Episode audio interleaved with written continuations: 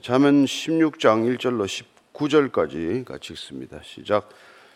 마음의 경영은 사람에게 있어도 말의 응답은 여호와께로부터 나오느니라.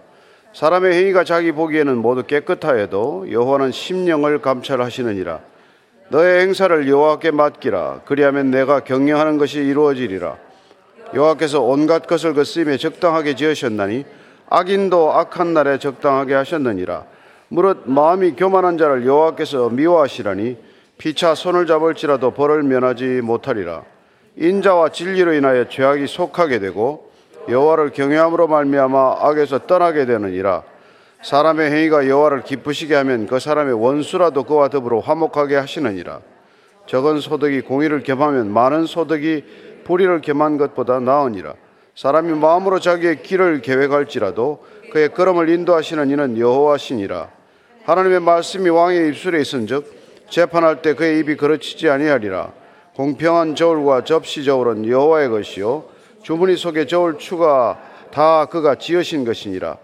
악을 행하는 것은 왕들이 미워할 바니 이는 그 보좌가 공의로 말미암아 굳게 서민이라. 의로운 입술은 왕들이 기뻐하는 것이요 정직하게 말하는 자는 그들의 사랑을 입느니라. 왕의 진노는 죽음의 사자들과 같아도 지혜로운 사람은 그것을 쉬게 하리라.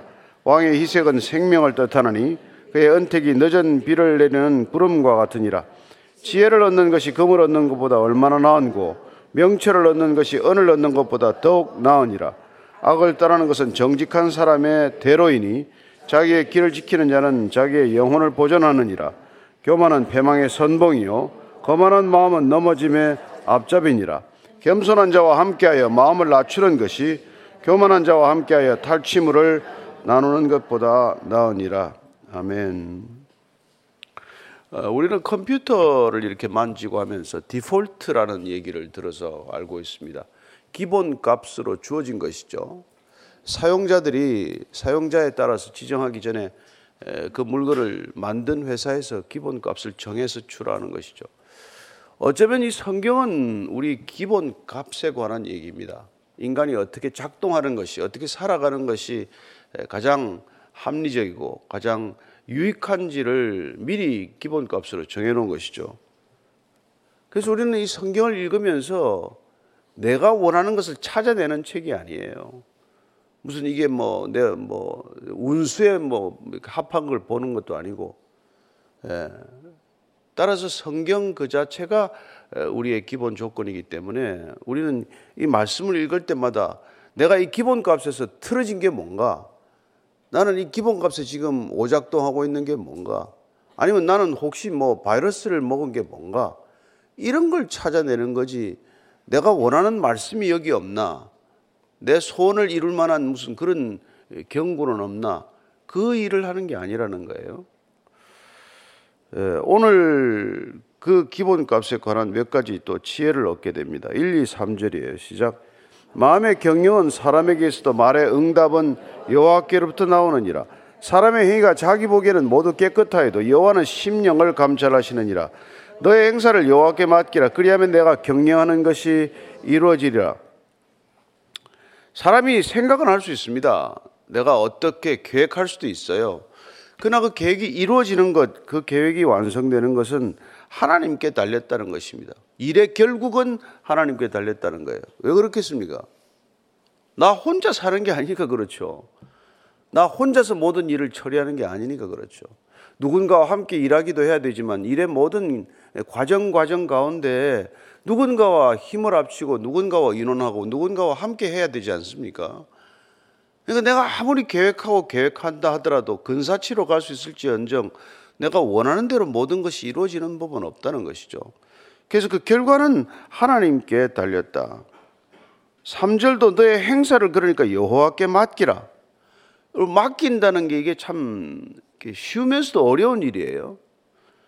내가 할 수 있을 때는 버둥대느라고 안 맡깁니다. 내가 할 수 없을 만큼 탈진해야 맡기는 거죠. 물에 빠진 사람 구하다가 같이 빠져 죽습니다. 그 사람이 온전히 맡길 때까지 기다려야 돼요. 그래서 힘이 좀 남아있으면 사람 구하려고 들어가면 그 사람 꼭 붙드는 바람에 같이 물에 빠져 죽어요. 그러니까 우리 인생에 그냥 버둥거리고서 내가 해보겠다고 할때 에, 그때 잘못도 없다가는 사실은 하나님도 그냥 해봐라. 네, 해봐라. 힘이 빠질 때까지 기다리는 거예요. 에. 하나님께 맡기는 게 그런 거란 말이에요.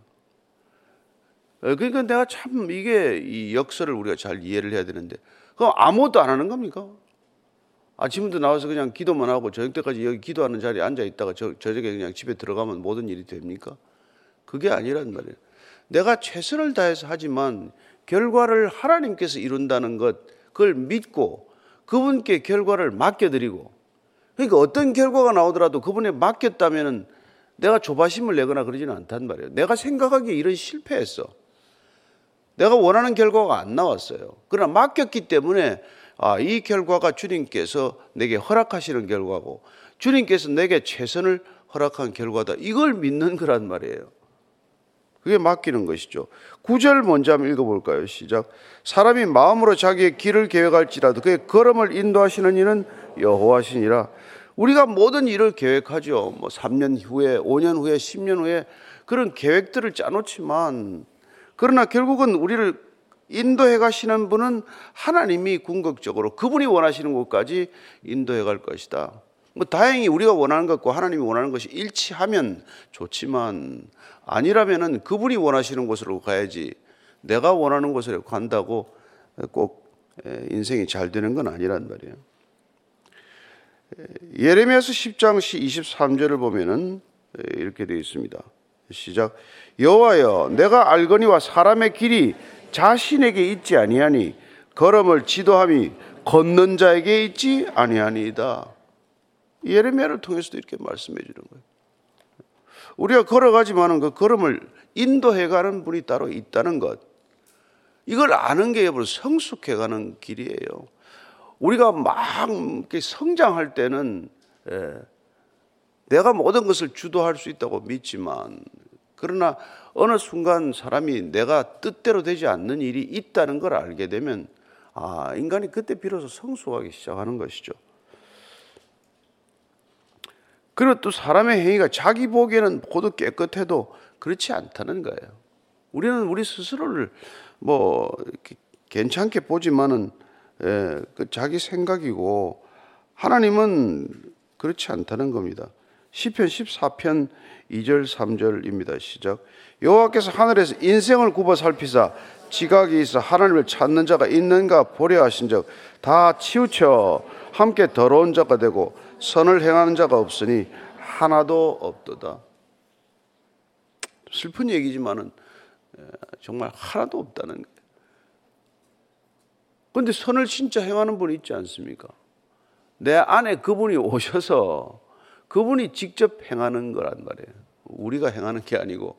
그러니까 우리가 누가, 누가 선을 행하는 분 보면 아, 저 사람 안에 하나님이 계셔서 하나님께서 선한 일로 인도하시는구나. 그렇게 우리가 아는 것이죠. 4절부터 7절까지입니다. 시작. 여호와께서 온갖 것을 그 입에 적당하게 지으셨나니 악인도 악한 날에 적당하게 하셨느니라. 물은 마음이 교만한 자를 여호와께서 미워하시나니 피차 손을 잡을지라도 벌을 면하지 못하리라. 인자와 진리로 인하여 죄악이 속하게 되고 여호와를 경외함으로 말미암아 악에서 떠나게 되느니라. 사람의 행위가 여호와를 기쁘시게 하면 그 사람의 원수라도 그와 더불어 화목하게 하시느니라. 하나님께서 디폴트 값으로 정해준 거에 따르면 우리가 공동체적 삶이라고 하는 것입니다. 따라서 기본적으로 이 성경 기본 값은 우리가 어떻게 공동체적 존재로서 공동체의 일원으로서 그 역할과 소명을 잘 할 것인가. 주님께서 마지막에 기도가 우리가 하나인 것 같이 그들도 우리 안에서 하나가 되게 해 주십시오라고 기도하는 까닭은 그들도 공동체적 삶의 존재로서 공동체적 사명을 잘 감당해 주십시오. 이 얘기란 말이에요. 그러니까 나 혼자 잘 되겠다든지 내가 먼저 어떻게든지 해봐야 되겠다고 하는 거 그게 다 뭐가 잘 못 돼서 그런 생각들을 하고 사는 거란 말이에요. 인간이 원래 그렇게 지어진 게 아닌데 이른바 죄라는 바이러스가 들어옴으로써 자기 중심적으로 사는 존재가 되었다. 그 자기 중심성에서 건져내는 게 구원이다. 뭐 그렇게 간단한 얘기예요, 이게. 예.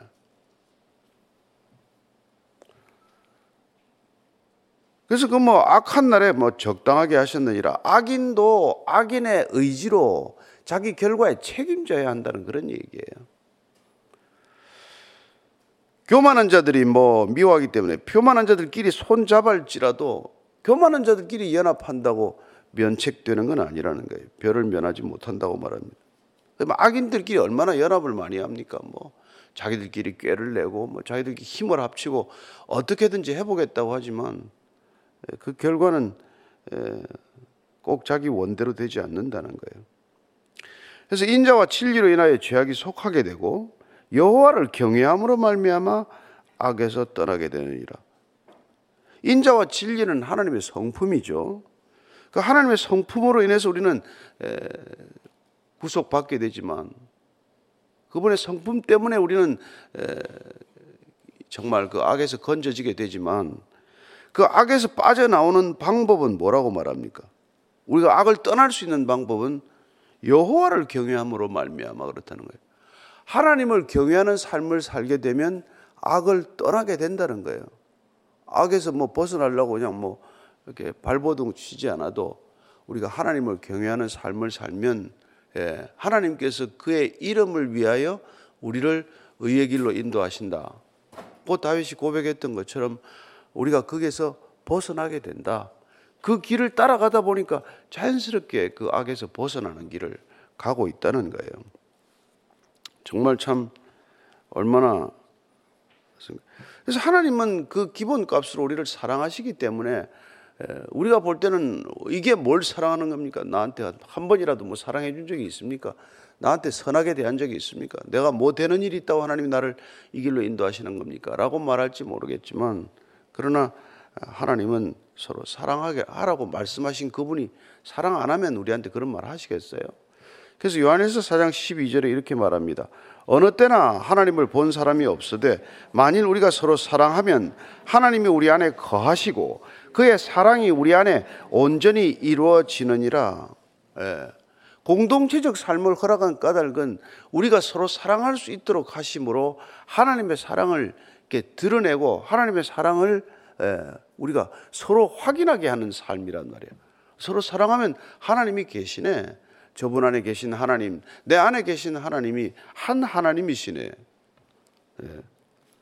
그래서 그분의 사랑이 우리 안에서 공동체적인 삶 속에서 공동체적인 서로 사랑의 관계 속에서 하나님의 존재는 증명된다는 것입니다. 그게 교회라는 얘기예요.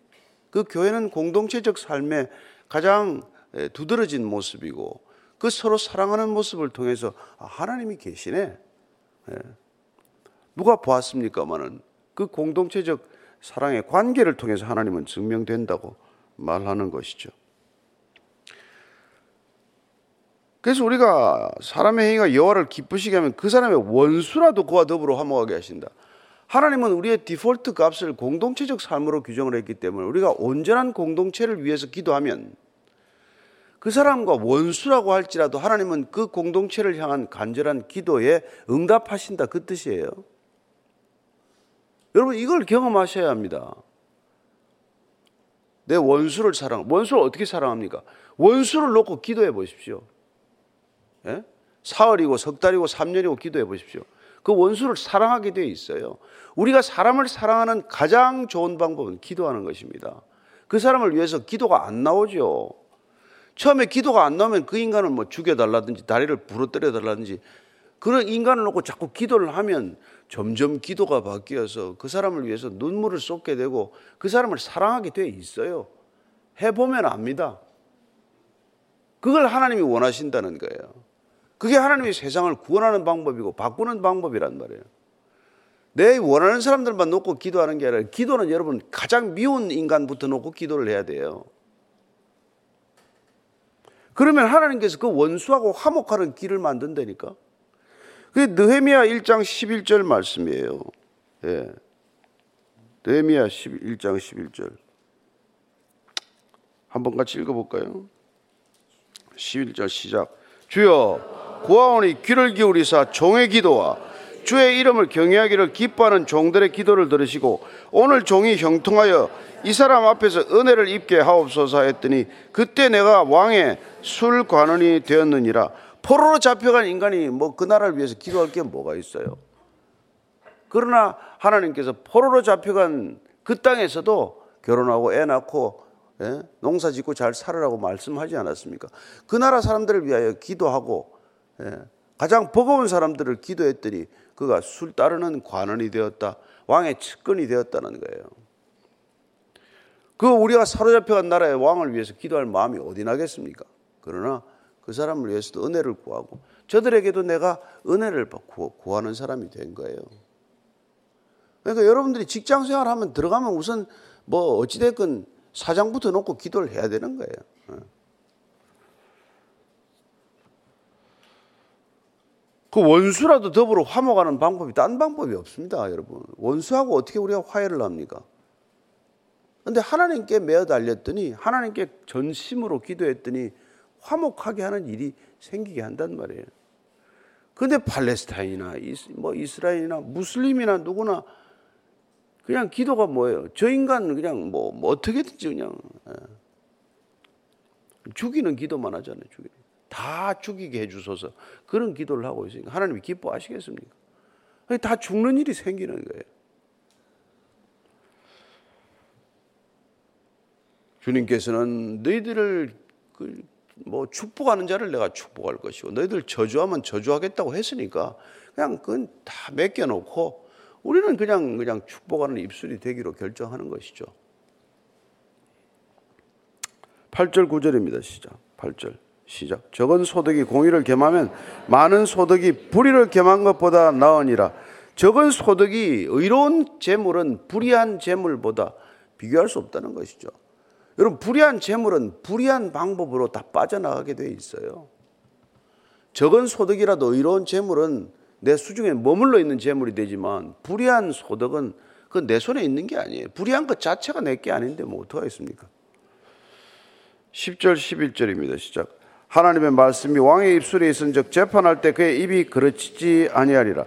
공평한 저울과 접시 저울은 여호와의 것이요 주머니 속의 저울추가 다 그가 지으신 것이니라.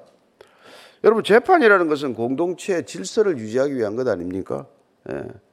근데 하나님의 말씀이 있으면 그러면 왕이 재판을 어떻게 하든 말씀에 따라 재판하는 거니까 공정한 재판이 되겠죠. 이를 그르치지 않을 것입니다.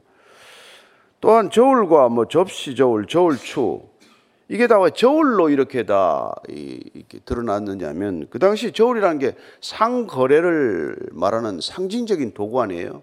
모든 거래들이 그런 걸로 이루어졌으니까 모든 상행위를 이렇게 상징하는 건데 예. 이게 다 하나님이 상행위에 개입하고 계신다는 거예요. 그러니까 인간들이 자꾸 속이고 속이고 하면 여러분 하나님이 그걸 모릅니까? 그러니까 그렇게 서로 속이고 속이는 사회에서는 그런 공정한 하나님의 나라가 이루어질 수 없는 것이죠. 그러니까 우리가 하나님을 믿는다, 하나님을 경외한다 그러면은 이런 인간들과의 상거래나 인간들과의 계약이나 인간들과의 관계에 있어서도 우리가 속이거나 해서는 안 된단 말이에요. 적어도 사람이 여러분 사람으로서 인간의 질서를 지키고 살고 하나님의 나라를 이 땅 가운데 임하게 하고자 하는 믿음의 사람이라면은 사람을 속이는 일은 그건 절대 금물이란 말이에요. 어떤 거라도 가지고 속여서는 안 된단 말이죠. 그런데 여러분 이 악한 사회가 어떻습니까? 특별히 뭐이뭐뭐 공산주의 사회 이런 데는 진실이 하나도 없어요. 진실이 하나도 없어요.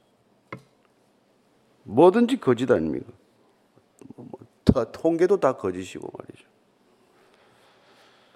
하여튼 뭐, 뭘 하나 제대로 하는 게 하나도 없단 말이에요. 안 속이는 게 없으니까 어떡하겠어요. 예. 참뭐 남의 나라 이런저런 얘기할 건 아니지만은 참 안타까운 일이죠. 호세아서 12장 7절에 보면 이렇게 돼. 그는 상인이라 손에 거짓 저울을 가지고 속이기를 좋아하는도다. 우리 옛날에 산업공상에서 그 참 유교 사회 좋지 않은 짓이지만은 왜 상인들을 제일 마지막에 쳐냐? 상인들이 손에 거짓 저울을 가지고 속이기를 좋아하는다. 옛날에 뭐 뭐 몇 가지 3대 거짓말인가 뭐, 뭐 노처녀 시집 결혼하기 싫다는 얘기하고 노인들 뭐 빨리 죽고 싶다는 얘기하고 상인들 손해보고 판다는 얘기하고 그건 하나도 진실이 없다는 거 아닙니까? 맨날 나이 손해보고 파는 거라고. 예. 조금 남기면 그런 얘기 한다 이 말이죠. 뭐. 예, 그래서 절대로 우리가 공동체적인 삶이 우리의 삶의 기본 값이기 때문에 그렇게 되면 공동체가 무너진단 말이에요. 그러니까 프란시스 후, 그저 저 프란시스 후쿠야마가 이 세상에 여러분 잘 사는 비결은 trust 시스템이라고 해요. 신뢰 사회를 만들면 잘 사는 사회가 되는 것이고 불신 사회를 만들면 잘 못 사는 사회가 저절로 되는 거예요. 정직한 가정을 세우면 잘 사는 가정이 되는 것이고 거짓이 있는 가정을 만들면 잘 못 사는 가정이 되게 되어 있는 거란 말이죠. 뭐 다른 거 뭐 어려운 게 하나도 없다는 것이죠. 네. 미가서 6장 보면은 마지막에 미가서 6장 10절 11절입니다. 한번 읽겠습니다. 시작. 악인의 집에 아직도 불의한 재물이 있느냐? 축소시킨 가정은 에바가 있느냐? 내가 만일 부정한 저울을 썼거나 주머니에 거짓 저울 추를 두었으면 깨끗하겠느냐? 그렇게 속여가지고서는 절대로 우리가 깨끗한 거룩한 삶을 살 수 없다는 것이죠. 그러니까 집에 무슨 그런 뭐 불의한 저울, 약간 속이는 저울 추 이런 게 있으면 안 된다는 것이죠. 여러분 6월절 날 왜 그 저기 저 누룩 다 갖다 버리는지 아시죠? 그게 누룩이 죄를 상징하기 때문에 예, 전부 누룩을 그 6월절 기간 동안에는 전부 다 갖다 버린단 말이에요. 예. 그렇게 해서라도 정결을 거룩한 삶을 생활화하고자 하는 예, 그런 노력들을 기울인 것이죠. 12, 13절입니다. 악을 행하는 것은 왕들이 미워할 바니 이는 그 보좌가 공의로 말미암아 굳게 서민이라 의로운 입술은 왕들이 기뻐하는 것이요 정직하게 말하는 자는 그들의 사랑을 입느니라. 예, 악이야 물론 왕들이 미워하겠죠. 그러나 그 보좌가 공의로 말미암아 굳게 선다. 왕을 돕는다는 건 뭡니까? 정직함으로 섬기는 게 왕을 돕는 거란 말이죠. 그리고 의로, 의로운 말, 거짓 보거나 뭐 이런 거 하지 않는 거. 예, 그런 것들이 왕들이 기뻐하는 것이고 정직하게 말하는 자는 그들의 사랑을 입느니라.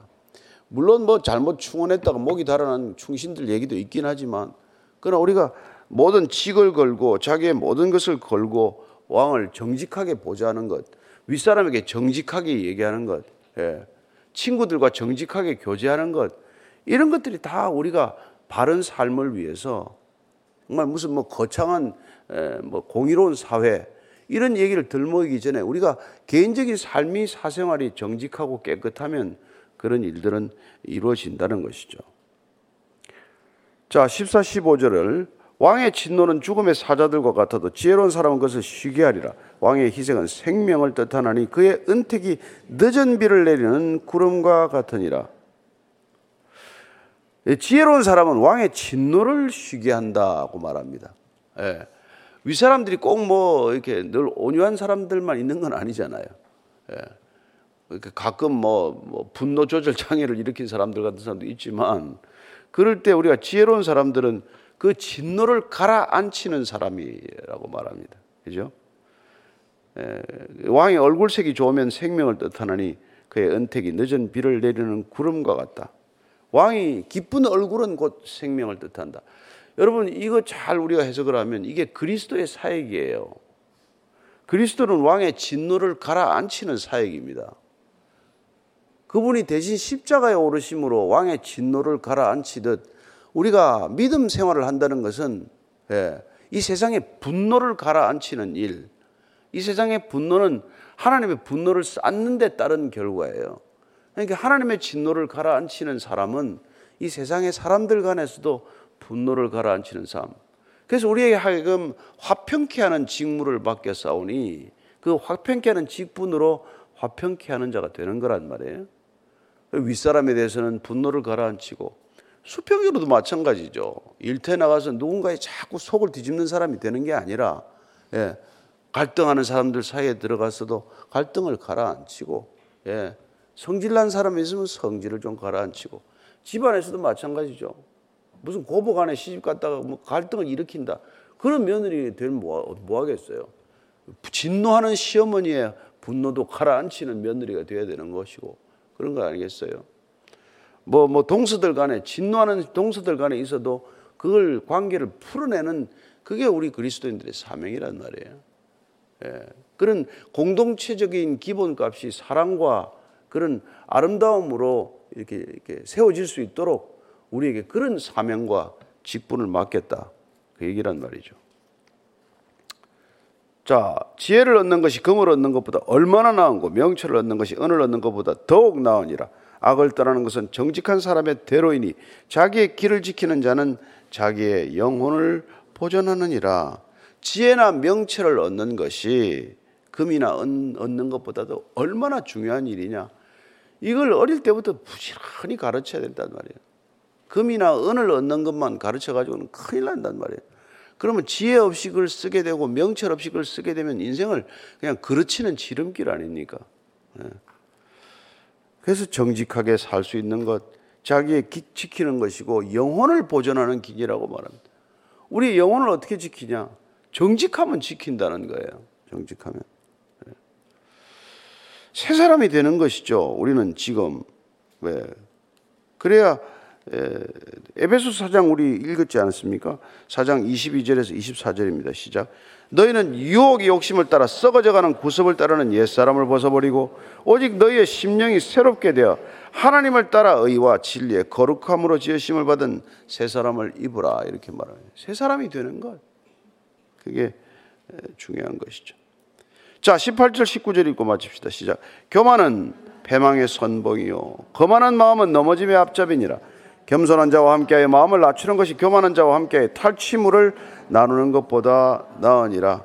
교만은 패망의 선봉이요 거만한 마음은 넘어짐의 앞잡이다. 우리가 잘 아는 말씀이죠. 예수님께서도 교만하지 말도록 이렇게 말씀해 주셨습니다. 마태복음 23장 12절입니다. 누구든지 자기를 높이는 자는 낮아지고 누구든지 자기를 낮추는 자는 높아지리라. 아멘. 여러분 이게 높아지는 게 얼마나 순식간의 일이고 겸손한 게 얼마나 어렵고 얼마나 우리가 교만에 대해서 무지한지를 오늘 이걸 하나 읽어드리고 마치겠습니다. 나는 형제 사이를 이간하는 죄를 범했다. 더 큰 문제는 분열에 관한 성경 구절들을 연구하면서도 딱히 가책을 느끼지 못했다. 나는 일부 그리스도인 집단들이 세상에서 사라져 버렸으면 좋겠다는 생각을 자주 했다. 그들이 사라지는 것이 오히려 하나님 나라에 더 유익하다고 나는 보통 교만한 사람이 아니다. 전지하신 하나님도 아니면서 함부로 다른 사람을 판단하니 얼마나 교만한가. 물론 그들을 사람들 앞에서 공공연하게 비난해서 문제를 일으킬 정도로 멍청하지는 않다. 하지만 마음속 생각은 어쩔 수 없이 드문드문 입 밖으로 새어나왔다. 우리는 사랑 없는 마음을 깜쪽같이 속일 수 있다고 생각하지만 그것은 착각이다. 그리고 내가 그들을 단지 다른 사람들이 보는 앞에서 비난하지 않았다고 해서 그것을 하나님이 덜 미워하시는 것도 아니다. 하나님은 내가 누군가와 단 둘이만 있는 자리에서 그분의 자녀 한 사람을 욕한 것 하나하나를 모두 보시고 미워하신다. 이게 누구의 고백인가 하니까 프랜시스 첸 목사님의 고백이에요. 이렇게 솔직한 목사님이니까 이 목사님 얘기를 읽어드리는 겁니다. 이렇게 정직한 목사는 한국에 없어요. 그리고 이렇게 정직한 그리스도인도 없습니다. 우리가 교만한 증거가 뭐냐면 남을 비난하고 있는 것, 단 둘이서 내 혼자서 그런 생각을 하고 있는 것도 교만에 들어간다는 거예요. 우리는 그 정도로 뼛속 깊이 교만한 존재라는 거예요. 오늘 우리가 주님 앞에서 정말 예, 저나 여러분이나 다 똑같습니다. 교만하지 않도록 겸손한 하루 되도록 같이 그렇게 기도하시겠습니다. 하나님 아버지 얼마나 많은 생각을 하는지 모릅니다. 얼마나 많은 사람들을 혼자서 비판하고 앉아 있는지 모릅니다.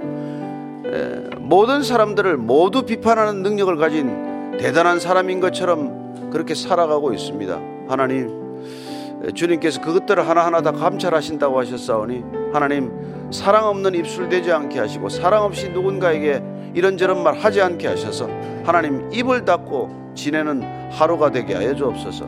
사랑이 차오를 때만 입을 열어 말할 수 있는 그런 진정한 그리스도인 되게 하여 주옵소서. 하나님 우리 안에 주의 사랑으로 가득 차게 하셔서 무슨 말을 하든 사랑의 언어가 되게 하시고 생명의 말이 되게 하여 주옵소서.